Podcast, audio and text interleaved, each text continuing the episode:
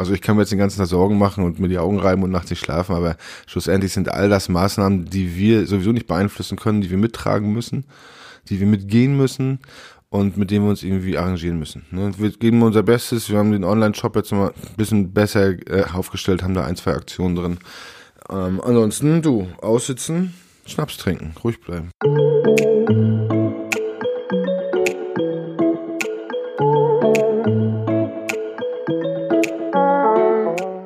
Ruhig bleiben, einen Schnaps trinken und auf bessere Zeiten hoffen. Martin Neumann geht mit der typisch mecklenburgischen Gelassenheit an die Corona-Krise heran. Auch wenn der Gründer und Inhaber der Brennerei Männerhobby die wirtschaftlichen Auswirkungen des Virus bereits zu spüren bekommt, lässt er sich nicht kleinkriegen und blickt optimistisch der Zukunft entgegen. Und damit moin und hallo zum Wellenrauschen Podcast Nummer 20. Mein Name ist Oliver Kramer und wir feiern heute ein kleines Jubiläum. Denn unser Podcast für Mecklenburg-Vorpommern wird in diesen Tagen schon ein Jahr alt. Und obwohl auch an mir die Corona-Krise natürlich nicht spurlos vorbeigeht und ich alle Hände voll zu tun habe, meinen Alltag zwischen Homeoffice und Familienleben zu meistern, wollte ich euch mein spannendes Interview mit Martin Neumann nicht vorenthalten. Dazu habe ich den Unternehmer in seiner Brennerei in Klein-Kussewitz bei Rostock besucht. Das war noch zu einer Zeit, als sich Corona erst ankündigte, aber noch nicht das komplette öffentliche Leben lahmlegte. Ich habe mit Martin über seine ursprüngliche Schnapsidee gesprochen, mitten in MV aus dem Nichts eine Schnapsbrennerei zu gründen und ihn gefragt, welche Rolle für ihn regionale Zutaten wie beispielsweise der Kümmel oder die Küstentanne spielen. Aus diesen entstanden dann nämlich seine Kassenschlager, beispielsweise der Karlandkümmel und der Heidegin, die bei weltweiten Spirituosenwettbewerben erste Preise abräumten. Welche Projekte Martin noch in der Schnapspipeline hat und warum der Mecklenburger ein echter Genussmensch ist, erfahrt ihr jetzt im Wellenrauschen Jubiläumspodcast Nummer 20.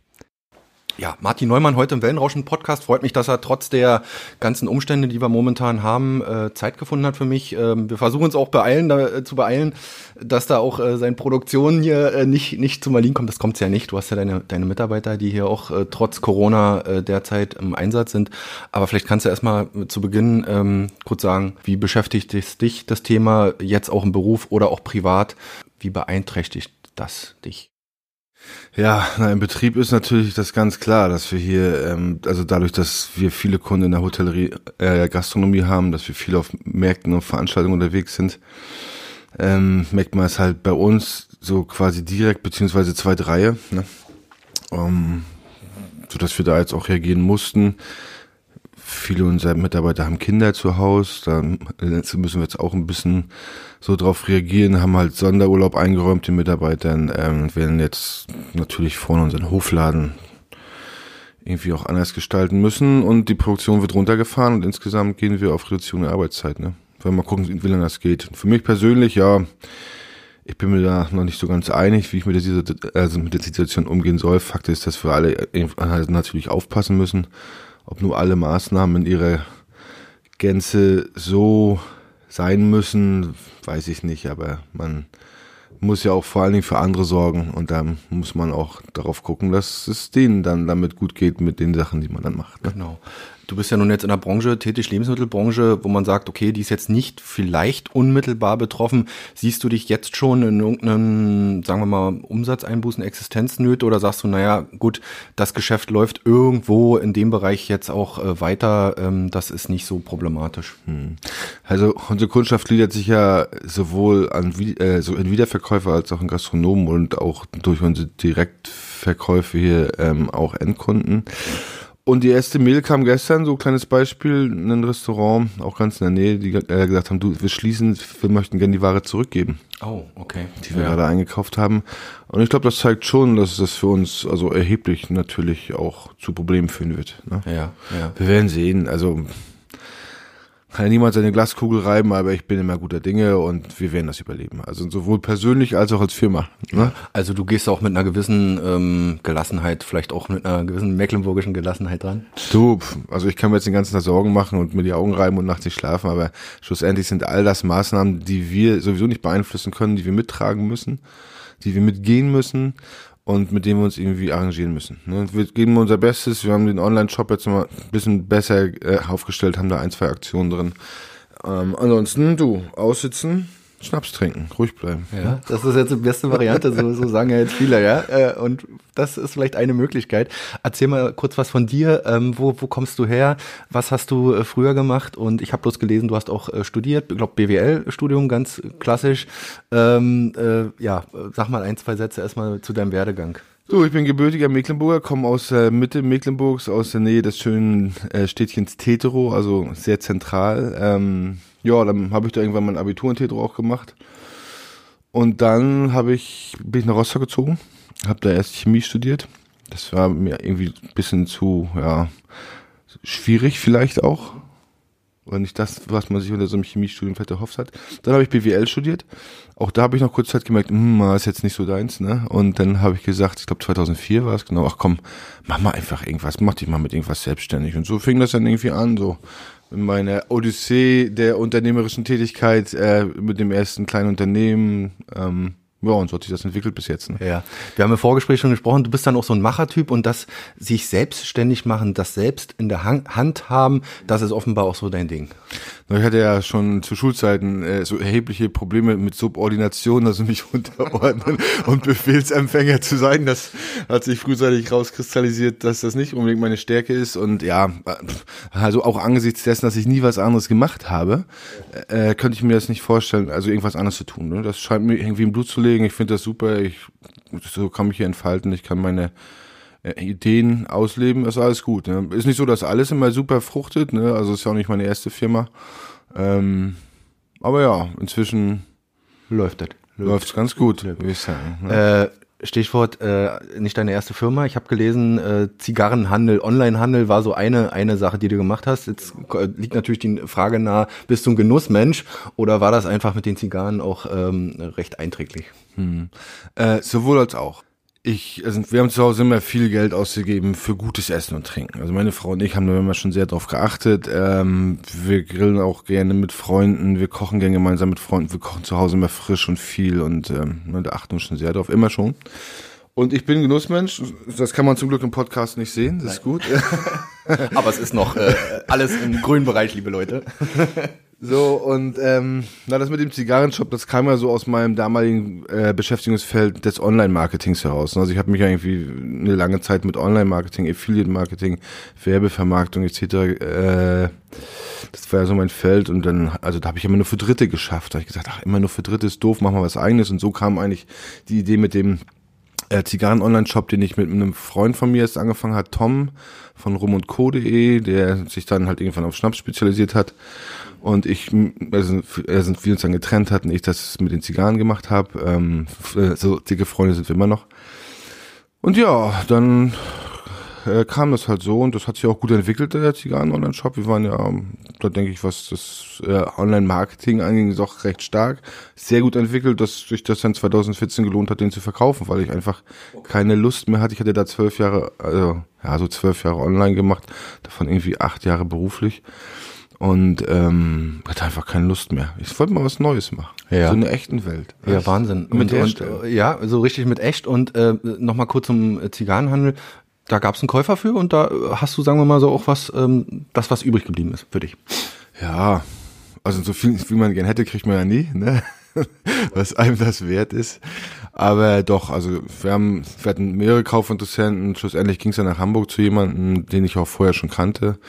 Und das war alles gut, so wie es ist. Ne? Daraus haben wir dann ja, das Geld haben wir dann ja quasi Richtig, in unsere Brennerei gesteckt. Ne? Äh, reinvestiert sofort und ähm, ja, wie, wie, wie kam es äh, zu der Idee? Du hast gesagt, Genussmensch, klar, man hat auch mal das ein oder andere Schnäpschen äh, äh, sich genehmigt. Ähm, wie, wie kam dann so die Idee für Männerhobby zustande?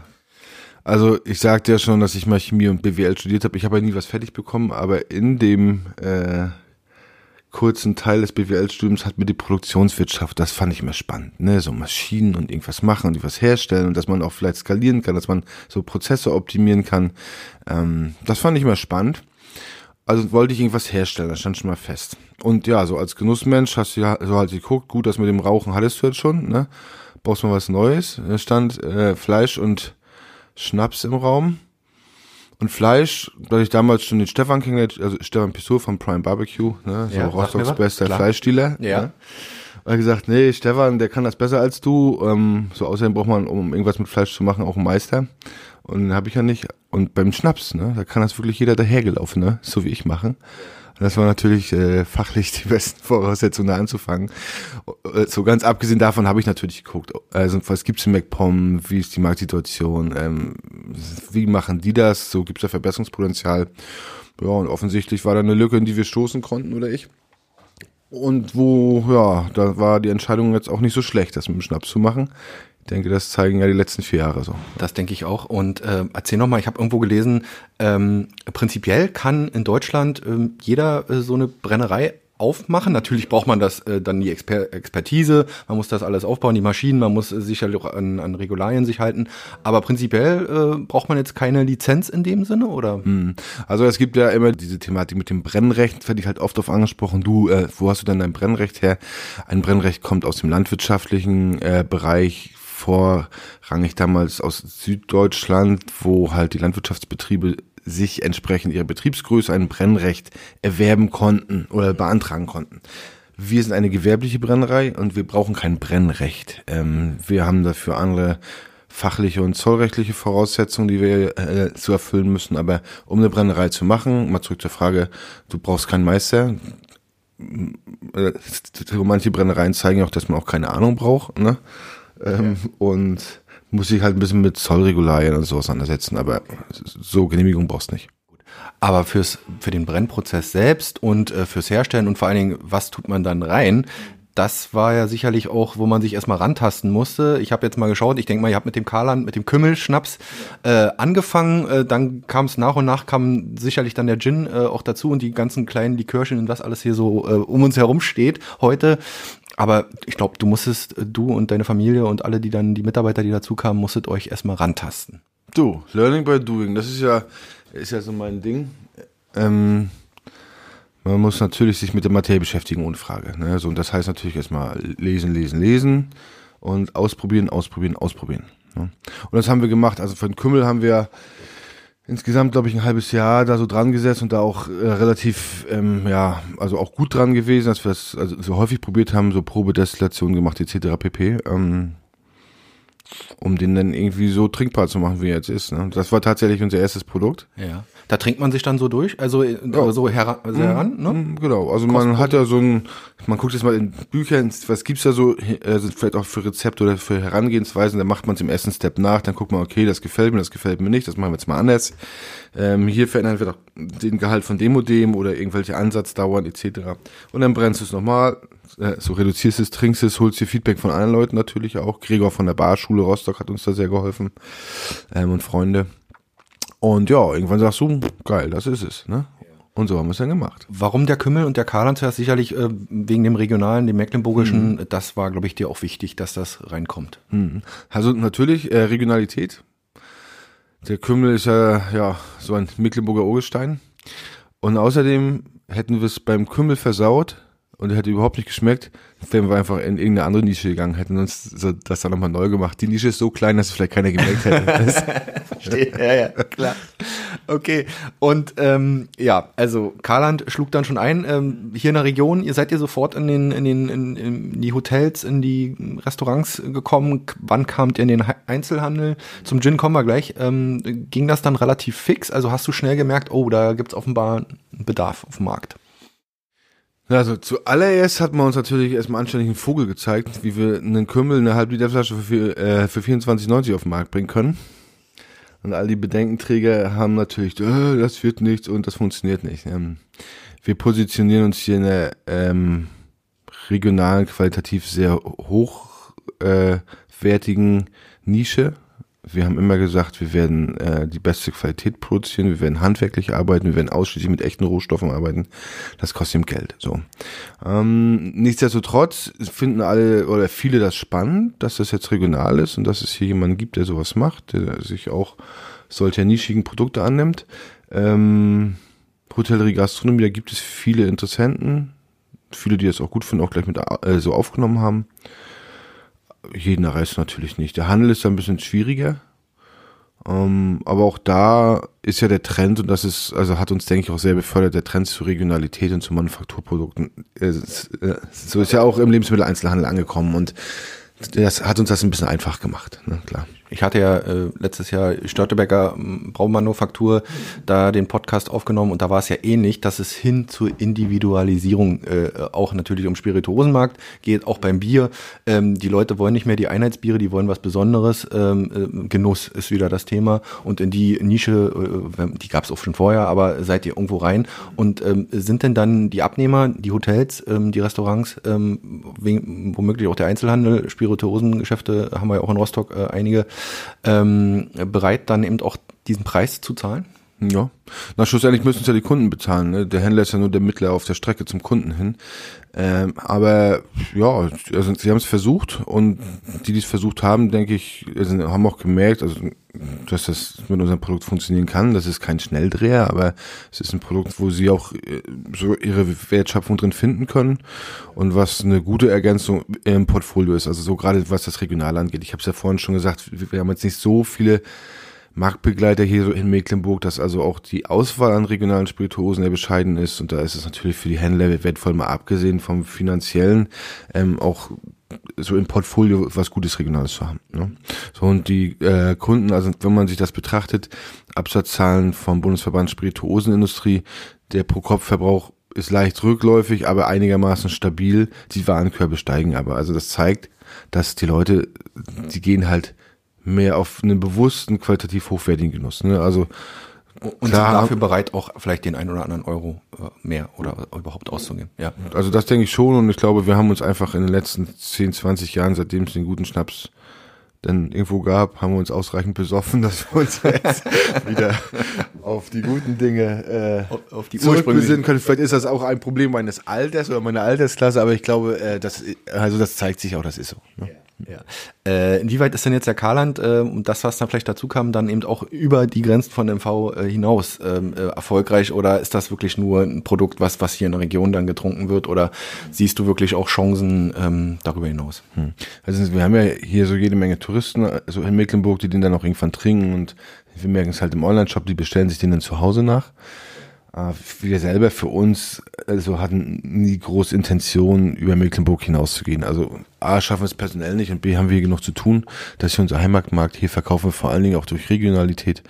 Und wohin die Reise geht, weiß ich nicht, aber Stand jetzt sind wir erstmal hier in Mecklenburg auch ganz glücklich. So, und gut ne? aufgestellt und vor allen Dingen, ihr seid auch auf regionalen Märkten, also genau. äh, das ist ja auch nochmal eine Vertriebs, einfach um diese Präsenz zu zeigen. Überall sieht man Männer, habe ich neulich, stand euer LKW bei mir vor der Haustür. Da dachte ich, okay, mach mal hinten auf. Äh, ja, ja. Äh, da muss ich aus, äh, dran denken. Und ähm, ist nicht unser LKW übrigens.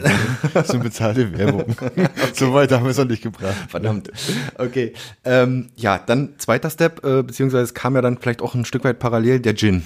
Ähm, ich war neulich äh, in einer Bar in Rostock, äh, kann ich ja sagen, im Stadtkind. Und die sind ja auch so ein Stück weit äh, auf Gin äh, spezialisiert. Und ähm, da haben wir uns mal erkundigt. Ähm, in den Gin sagt man, muss der Wacholder mit rein. Ansonsten sagt die ähm, Besitzerin, da kann man so ziemlich alles reinmachen. Ähm, theoretisch zumindest. Muss natürlich dann auch schmecken. Ähm, wie kam die Idee für den Gin? Weil das ist ja dann schon mal wieder noch breiteres Feld. Ja, das stimmt. Also den wollten wir eigentlich, also wollte ich eigentlich aus Überzeugung nie machen. Als ich die Idee zu der Brennerei hatte, das war ungefähr 2013, da fing das mit dem Gin so einigermaßen an, so bis wir dann die Genehmigung und die Brennereien alles hatten, war es ja 2016, wir sind ja im Mai 2016 in Betrieb gegangen hier ähm, und da war das mit dem Gin-Zug schon so am Laufen, da habe ich gesagt, oh komm, pff, Gin, willst du eigentlich nicht der 800. Ginbrenner sein. So, äh, so und es war ja schon damals so ein Trendgetränk ja, quasi so. Ne? Also damals war das schon stark. Ne? Äh, und da habe ich so gedacht, nee, komm, will sich dem Trend nicht anbieten. Ähm, aber schlussendlich, wenn jeder Dritte, der reinkommt, fragt, habt ihr auch Gin? So, dann musst du als junges Unternehmen da irgendwie reagieren. Es war eine gute Entscheidung, sowohl finanziell als auch strategisch, da sich dem Trend dann doch noch anzubiedern. Ähm, und ich glaube, wir haben auch ein sehr gutes Produkt gemacht. Wir haben ja, wir nehmen ja die äh, Nadeln der Küstentanne die wir da mitdestillieren. Ja, da ähm, wollte ich noch drauf hinaus. Äh, genau. Das ist ja schon ein bisschen äh, crazy, würde ich fast sagen, aber eine ganz tolle äh, regionale Sache einfach. Äh, ja, kannst du ja mal erzählen, wie, wie, wie bist du dazu gekommen? Ja, also wir waren mal mit Freunden, das war auch 2016 im Januar, waren wir ähm, auf Gut Basthorst als Schlosspastors im Hotel. Und da hatte das schön geschneit. Das war, glaube ich, das letzte Jahr, dass mir überhaupt nicht wie Schnee lag. Und da haben wir dann mit Stefan Pottschuss so eine Winterwanderung gemacht. Das ist da so ein Führer, der veranstaltet hat mit Gästen von Schloss Pastors so eine Führung durch den Wald. Und da gibt's immer viel zu lernen. Cooler Typ, ne? Ähm, welche Knospen kann man essen? Äh, warum man sich Wasserminz in die Nase stecken sollte? Das sind alles so Themen, die da auf der Führung mal angesprochen werden. Und zum Schluss hat er halt gesagt, jetzt macht mal die Augen zu. Dann raschelte das, er rieb äh, da irgendwas und hat uns unter, also das unter die Nase gehalten und das roch tatsächlich richtig geil nach Krebfrut. Und dann hat er gesagt, ja, die Nadel in der Küstentanne. So, das war 2016, also eigentlich bevor wir noch mit dem Karland an den Start gegangen sind. Und wir hatten aber, meine Frau war mit, hatten uns dann so überlegt, das ist doch eigentlich eine gute Idee mal für einen Schnaps, ne? Das behalten wir mal so im Hinterkopf. So, und das sollte eigentlich in den Kräuter rein und dann im Zuge dieser Gin-Geschichte, da kam uns die Idee halt wieder rauf. Ne? Zitrusnoten und Wacholder oder Gin sind ja eigentlich äh, relativ weit verbreitet, das passt auch gut zusammen. Und dann haben wir es halt ausprobiert und dann haben wir gemerkt, okay, haben wir erstmal die Küstenzanne einzeln destilliert und äh, haben dann gemerkt, okay, das schmeckt, das fetzt und dann kombiniert und ja, schlussendlich haben wir festgestellt, dass die Frische und die Harzigkeit der Nadel hervorragend zum Wacholder passt. Ne?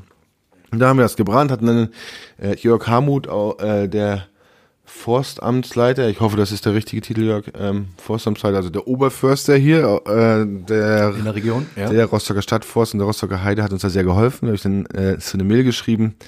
Ich sag, gibt's hier irgendwo Küstentanne? Und er sagt gleich, kommt rum, ich zeig euch das und dann dürfen wir uns hier jetzt immer jederzeit, es ist ja nicht viel, äh, dann mal die Küstentanne aus der Rostocker Heide holen. Das ist natürlich cool. Also haben wir, hat uns sehr geholfen. Vielen Dank nochmal. Wir haben ihm zu Ehren übrigens vorne jetzt äh, eine kleine Küstentanne, die er uns letztens gebracht hat, eingepflanzt. Du hast sie vielleicht gesehen, steht draußen ja, vor der Tür. Sehr schön. Steht Jörg 2020 drauf.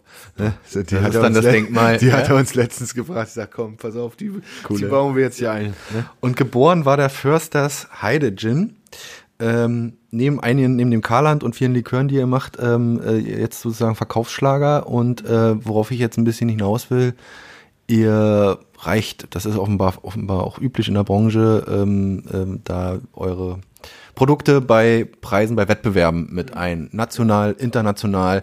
Ich habe mich da durchgelesen gestern mal auf eurer äh, Seite mit den ganzen Preisen. Es ist ja der reine Wahnsinn. Also ähm, ja, das macht man sicherlich auch, um Eigenwerbung äh, zu betreiben. Aber dass der so einschlägt, ähm, hättest du damit gerechnet? Nö, also da rechnet man ja nicht. Man hofft natürlich immer das Beste. Ne? Ähm, aber wir haben ja anfangs haben wir eingereicht. Ich habe ja hier ohne Ahnung gestartet mit Schnaps. Also das haben wir schon drüber gesprochen. Und diese Wettbewerbe, da sind zum Teil sehr qualifizierte Wettbewerbe bei. Manche sind tatsächlich nur, um auch mal, also vielleicht eine Medaille einzusammeln. Aber es gibt Wettbewerbe, die sind wirklich gut. Und da reicht man, also da habe ich eingereicht, um mal so ein Feedback zu bekommen. Weil wenn du Freunde fragst, die sagen dir immer, ey, ich bin super geil. geil ja. Ja. Mach mal noch einen. Ja, ne? genau. so, schütt mal nach, wie schmeckt der gleich noch? Ne? Ähm, so, also, also haben wir eingereicht, also um auch von, von professionellen Jurys ein Feedback zu kriegen. So. Und das machen wir auch nach wie vor noch.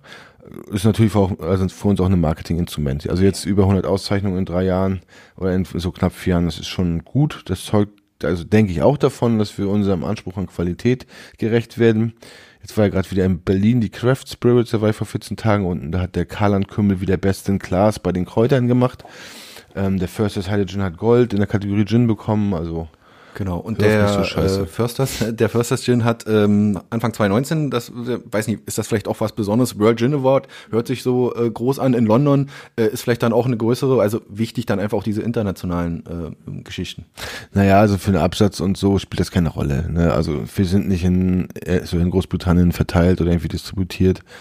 Ähm, aber es ist natürlich bei diesen World Gin Awards, da reichen natürlich hunderte Firmen in Gin ein und darunter auch etliche Deutschen. Wenn du denn in der Kategorie London Dry Gin den aus, also die Auszeichnung bester deutscher Gin bekommst, ja. und sie veröffentlichen, äh, veröffentlichen ja nicht, wie viele dort teilnehmen, aber du kannst davon ausgehen, dass neben dir so irgendwas zwischen 20 und 70 andere Gins gestanden haben. Und wenn du dann da zum besten deutschen London Dry Gin gewählt wirst, dann geht ihm da schon einer drauf ab. Ja, super. Schön. Also äh, wie viel Gin äh, äh, oder Sorten gibt's oder nicht Sorten ähm, Produkte gibt's in, in Deutschland? Also hm. kann man das sagen? Unübersichtlich. Ja. Irgendwas zwischen 500 und 1000 wahrscheinlich. Boah. So hm. riesig der Markt. Ja. Auf jeden Fall. Also da sind auch viele, die man jetzt so gar nicht auf dem Schirm hat. Guck mal, wir, wir, also wir machen ja auch relativ viel Private Label Also, wenn jemand eine Idee hat für ein eigenes Produkt, dann kann er zu uns kommen, dann machen wir das. Und zum Beispiel hier für Karls Eppehof machen wir den Eppe-Gin auch. Ähm, und wir alleine stellen ja neben unserem First das Heide Gin her, dann haben wir noch zwei andere Gins, die wir bei uns verkaufen, stellen wir noch ungefähr 15 andere Private Label Gins her.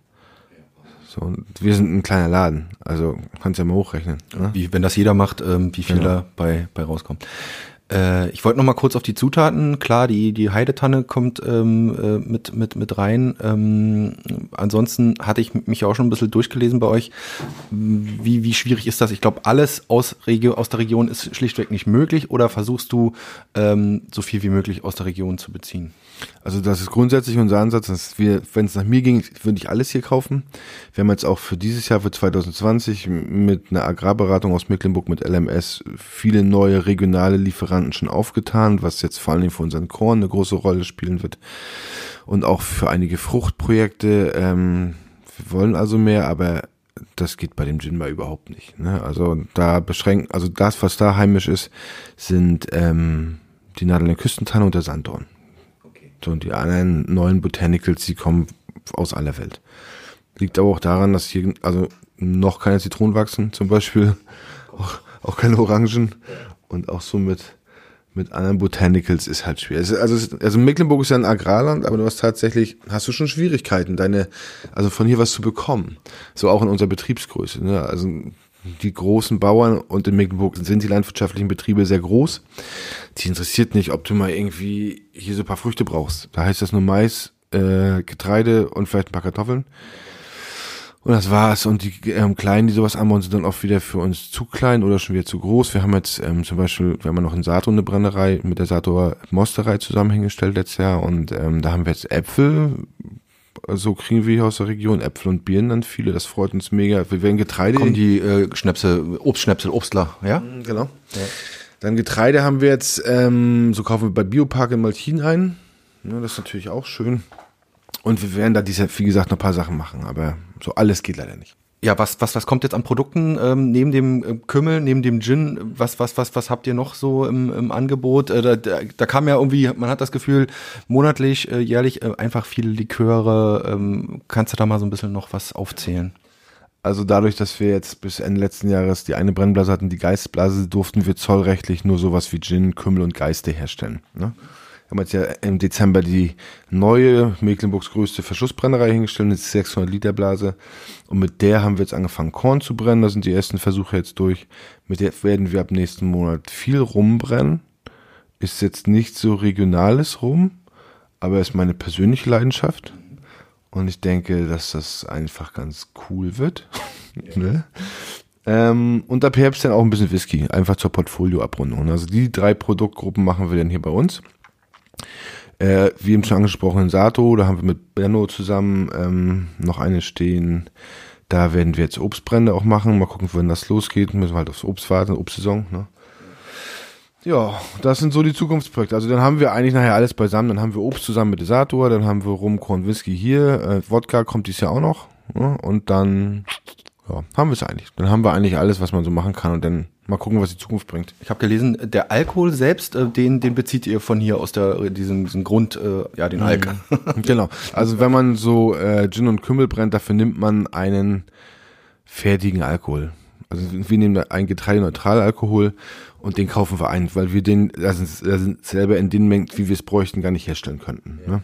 Und die Großbrennereien, die können den eben auch sehr neutral brennen. Da kommt auch der Name her, also der schmeckt nach nicht viel hat 96 Umdrehungen, ist quasi ein Wodka mit 96 Prozent.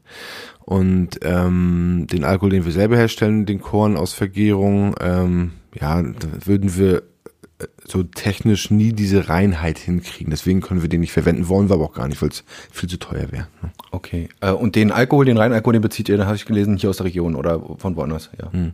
Also den haben wir aus der Region bezogen. Ähm, mussten wir jetzt leider switchen weil das hier in der Region leider zu teuer geworden ist. Ah, okay. Hm? Dann ist es dann irgendwann nur doch eine, eine, eine Preis. Naja, was heißt Frage. nur? Also ich bin gern bereit für Regionalität mehr zu bezahlen. Also so gerne auch immer. Ne? Es ist nur eine Frage des, wie viel mehr. Ne? Und wenn das nachher in Größenordnung geht, wo du das auch wirtschaftlich nicht mehr rechtfertigen kannst durch eine Preiserhöhung, wahrscheinlich aus strategischen Gründen, dann musst du einfach sagen, okay, wenn ihr nicht mehr wollt, offensichtlich, dann, dann können wir nicht mehr. Dann ist das äh, halt so, okay. Ähm, dann hatte ich irgendwo äh, gehört, ähm, dass ihr natürlich jetzt vom Wachstum, du hast jetzt eure Projekte, es ist ja nun schon sehr groß, ne? Also es ist wächst, ihr, ihr, ihr seid äh, am expandieren, ihr habt immer wieder neue Produkte im Portfolio. Gibt es Überlegungen, diesen Standort hier, der, den ich sehr schön finde hier, äh, dass der einfach ja schlichtweg zu klein wird, eure Produktionsstätte zu klein wird und ihr woanders hin expandieren müsst, wollt? Oder ist es jetzt über Kooperationen wie jetzt mit der Sator äh, Mosterei ähm, auch eine Lösung? Nee, also wir werden uns hier am Standort nicht mehr entwickeln können, das haben wir jetzt schon festgestellt. Ähm, du musst jetzt auch nicht so viel Die Halle verraten. ist einfach, ja, ich überlege gerade. Ja. Nee, die Halle ist einfach voll. Also wir sind hier mit unseren äh, so 800 Quadratmeter Grundfläche einfach dicht bis oben hin. Du siehst es ja schon, hier unser schöner Mitarbeiterraum ist schon zum Lager verkommen. Ne? Kann mich hier auch einschließen, das ist kein Problem. ja, also Kaffee haben wir genug von der Rösterei zum Beispiel, ja, von schön. Felix. Ähm, nee, also hier ist es schwierig. Ähm, wir, also ich habe ja schon gesagt, Rum und Whisky geht jetzt los. Ich weiß noch nicht mal, wo ich die Fässer hinlegen soll wir suchen eigentlich, ein, also da jetzt nochmal ein, ein cooles, spannendes Lager, falls jemand einen, so einen geilen Lagerraum für Rum und äh, Whisky hat, dann kann er sich gerne melden. Wir haben uns jetzt so ein paar alte Bunker angeguckt, die waren aber leider ein bisschen feucht, da können wir nichts hinlegen. Ähm, ja, da gucken wir jetzt gerade, das wird echt noch eine kleine Challenge. Muss auch gar nicht groß sein, aber meldet euch, wenn ihr was habt. Ne?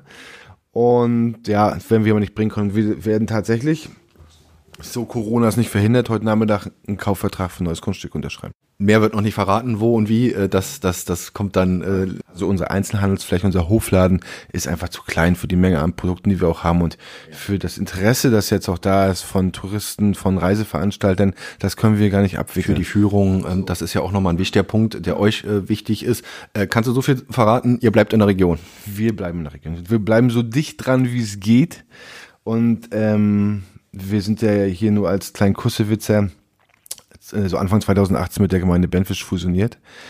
Und da merkt man, was da von Wind weht, nämlich ein sehr unternehmerfreundlicher Wind. Also ich habe das hier, als ich das dann so angesprochen hatte bei der Obrigkeit, bei unserem lieben Bürgermeister und bei unserem Bauausschussvorsitzenden, da wirst du mit offenen Armen empfangen und gesagt, was brauchst du? So, und wenn das geht, dann machen wir es möglich. Und das geht hier rucki zucki. Ne? Also da ist wirklich Chapeau, Gemeinde Benfisch also ich bin ja auch nur auch Gemeindevertreter hier ähm, und da merkt man, dass die Jungs ähm, wissen, was sie tun und dass hier Unternehmergeist auch gefördert wird. Finde ich auch gut, dass das mal erwähnt wird, weil sonst geht das immer ein bisschen unter oder es wird nur Kritik geübt, es wird gemeckert viel. Dann sind wir wieder beim Anfangsthema, wie man mit den Dingen umgeht, ähm, dass einfach auch eine gewisse Machermentalität ist. Vielleicht abschließend nochmal so deine Einschätzung, was macht den Erfolg von Männerhobby aus? Ist es wirklich diese Mischung aus Regionalität und Weltoffenheit, wenn du sagst, Mensch, hier kommen so viele Touris her von aus ganz Deutschland, die empfangen wir hier mit offenen Armen. Hm.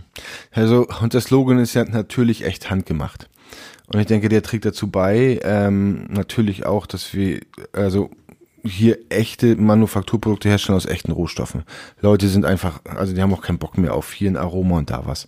Das zum einen. Dann sind wir äußerst transparent in allem, was wir tun. Wir verstecken nie was. Wir beantworten auch bei Führungen nahezu jede Frage. Ähm, ja, und der Trend zur Regionalität, das ist, glaube ich, der dritte große Faktor, der uns hier also stark beflügelt hat. Ne? Kurz und bündig, Martin Neumann, heute im Wellenrauschen-Podcast bedanke mich für das Gespräch. Ähm, coole Sache, cooler Einblick und ähm, ja, äh, Leute, kommt mal alle hier raus äh, nach Klein Krusewitz, solange der Standort hier noch offen ist. Schaut euch das mal an, ähm, cooler Hofladen und ähm, ähm, ja, man kann sich ja hier auch mal ähm, durchprobieren. Ne? Das stimmt. Gibt Führung, gibt Verkostung, äh, momentan halt nicht äh, aufgrund Corona, logisch, aber ähm, wir hoffen einfach, dass es ein paar Wochen ähm, wieder, wieder in allen Bereichen bergauf geht und ähm, dass hier weitergeht. Ich denke auch. Vielen Dank fürs Interview. Was ich eben noch vergessen habe, die drei wichtigsten Gründe. Man denkt immer so an drei, das ist immer so die magische Zahl, aber eigentlich einen ganz, ganz wichtigen Grund habe ich noch vergessen.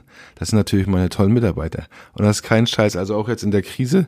Ähm, wir sind ja jetzt nur offiziell mussten auf Kurzarbeit gehen. Ne? Ähm, das ließ sich nicht vermeiden und ziehen alle mit, machen alle mit, haben Bock drauf, junges Team, super Typen und Mädels, alles hier. Ne? Also auch da nochmal vielen Dank. Und das ist wahrscheinlich vielleicht sogar der größte Erfolgsfaktor, das Team, die hier wirklich alle mehr mitziehen. Ne? Sehr schön, schönes Schlusswort. Ähm, nochmal, bleibt alle gesund, äh, Familie, äh, ganz wichtig jetzt in den Zeiten. Ja? Vielen Dank.